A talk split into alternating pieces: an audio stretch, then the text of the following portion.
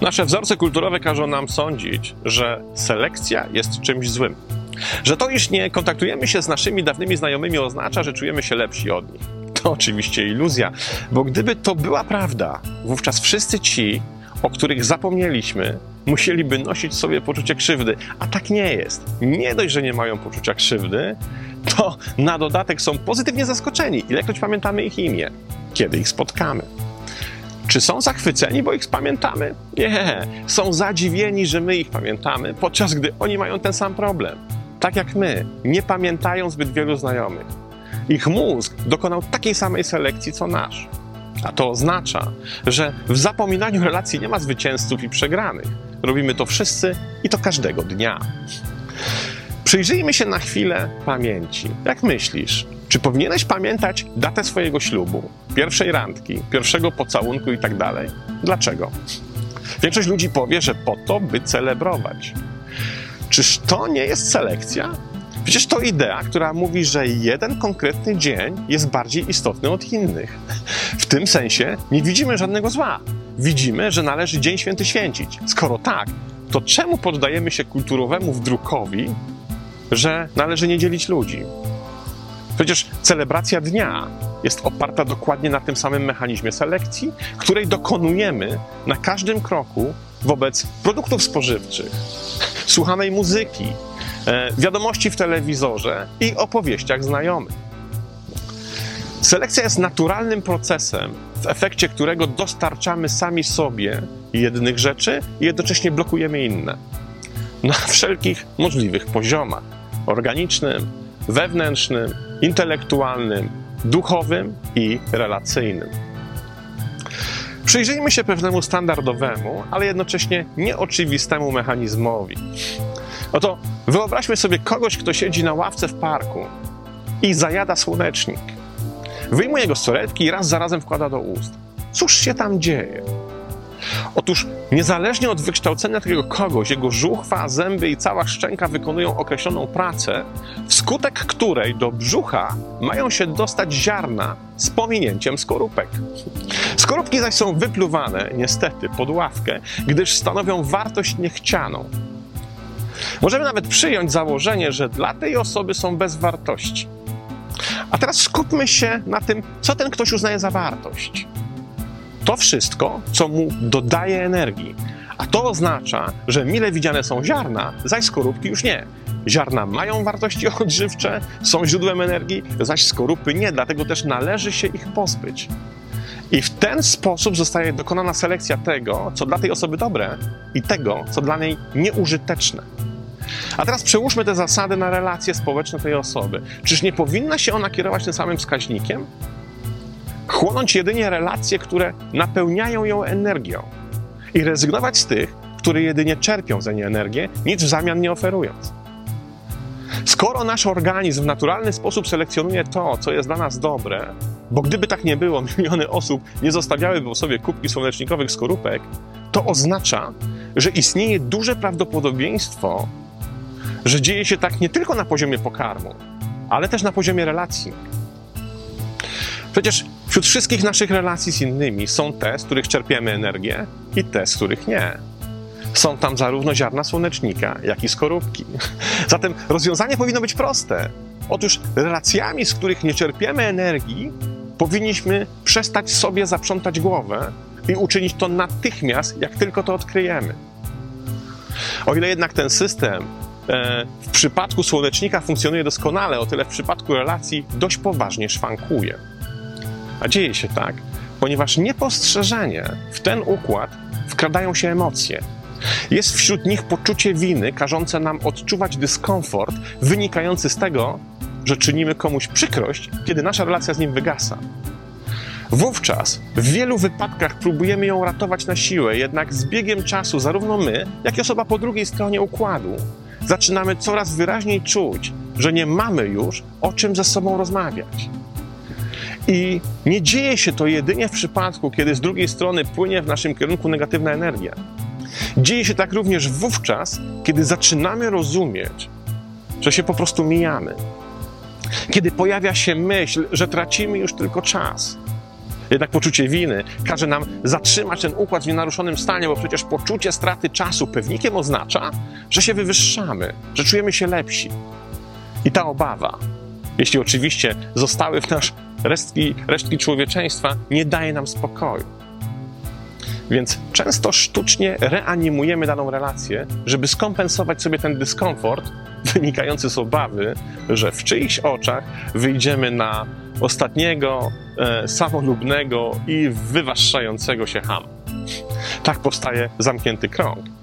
Im bardziej odczuwamy poczucie straty czasu w relacji z kimś, tym bardziej sami siebie jesteśmy skłonni przekonywać, że nie wypada tak po prostu tej relacji zakończyć.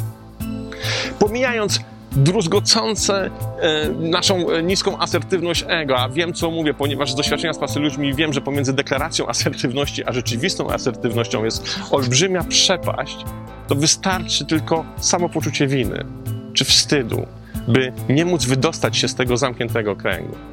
I najzabawniejsze jest to, że obracając się w tym kręgu sztucznie podtrzymywanych relacji, popełniamy podstawowy błąd i nawet nie widzimy w którym miejscu. Otóż błąd tkwi w samym założeniu, że nasze ewentualne ograniczenie lub zakończenie relacji będzie odbierane w kategoriach podejrzenia o demonstrację poczucia wyższości. Otóż to, że dana relacja przestała kogoś interesować, wcale nie oznacza, że stracili dla niej zainteresowanie z powodu poczucia wyższości. Bo ktoś, kto nie jest zainteresowany tym, co mamy do powiedzenia, wcale nie musi być od nas gorszy. Jest po prostu zainteresowany czymś innym niż my. Nie istnieje tak naprawdę, nie istnieją tak naprawdę rzeczy bardziej wartościowe od innych, bo jest to zawsze kwestia perspektywy. Nie jesteśmy w stanie zajrzeć do niczyjej głowy, więc nie jesteśmy też w stanie stwierdzić, jak bogate czy też biedne życie wewnętrzne ma w niej miejsce. Zatem samowartościowanie czyichś zainteresowań, stylu życia, wyborów, których dokonuje, tego w co wierzy, a w co nie wierzy, mija się po prostu z celem. Ludzie mają wolny wybór i wolę. Mogą interesować się czym chcą i wierzyć w co chcą. A ponieważ są ludźmi, to już sam ten fakt jest wystarczającym powodem do szacunku. Wynika to z samej istoty człowieczeństwa. Dopóki jeden człowiek nie działa na szkodę drugiego, nie powoduje swym zachowaniem cierpienia jakiejkolwiek istoty, jego wybory chroni immunitet bycia istotą ludzką. Z tej perspektywy nie ma rzeczy ważniejszych i mniej ważnych, bo nie ma w ogóle koncepcji skalowania i wartościowania. Jeśli przyznajemy takie prawo każdemu człowiekowi, to powinniśmy tym samym przyznać je również sobie. A to z kolei oznacza, że sztuczne podtrzymywanie dowolnej relacji w imię obawy przed posądzeniem o wyższość jest, delikatnie mówiąc, kompletnie bezsensowne. Każdy ma prawo do samodecydowania, w tym do tego, aby zdecydować, że z dowolnego powodu relacja nie powinna być kontynuowana.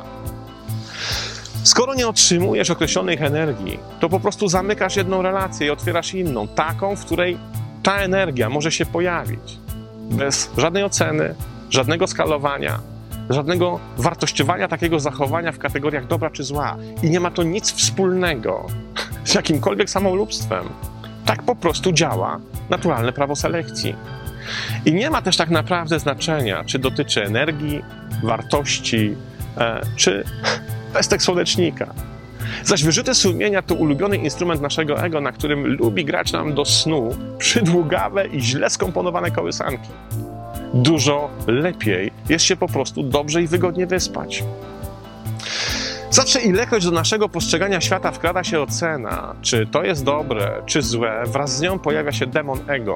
Jak mawiał Lao Tzu, kiedy wypowiadasz słowo Bóg, diabeł wejdzie tymi samymi drzwiami. Zatem, kiedy oceniasz, że coś jest dobre, natychmiast w przestrzeni Twojego umysłu pojawia się opozycyjny koncept zła. Skoro coś jest dobre, to musi być coś złego, bo inaczej nie wiedzielibyśmy, że coś jest dobre.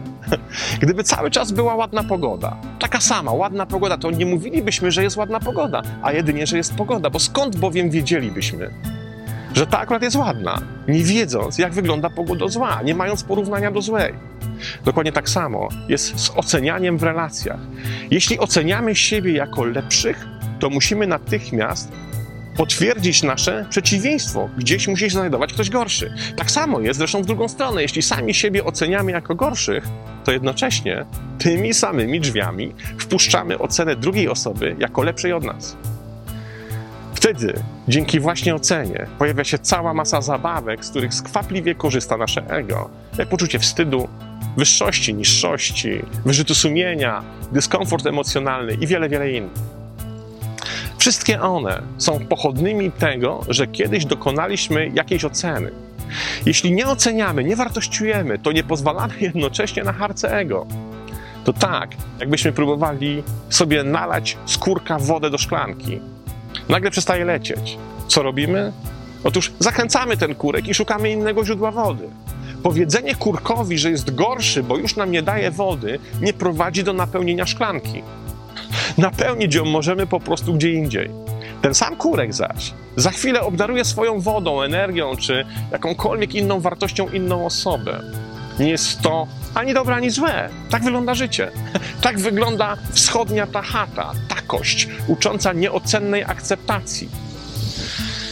Jeśli czegoś nie oceniasz, to nie dajesz miejsca na pojawienie się wyrzutów sumienia, że oceniłeś niesprawiedliwie. To proste.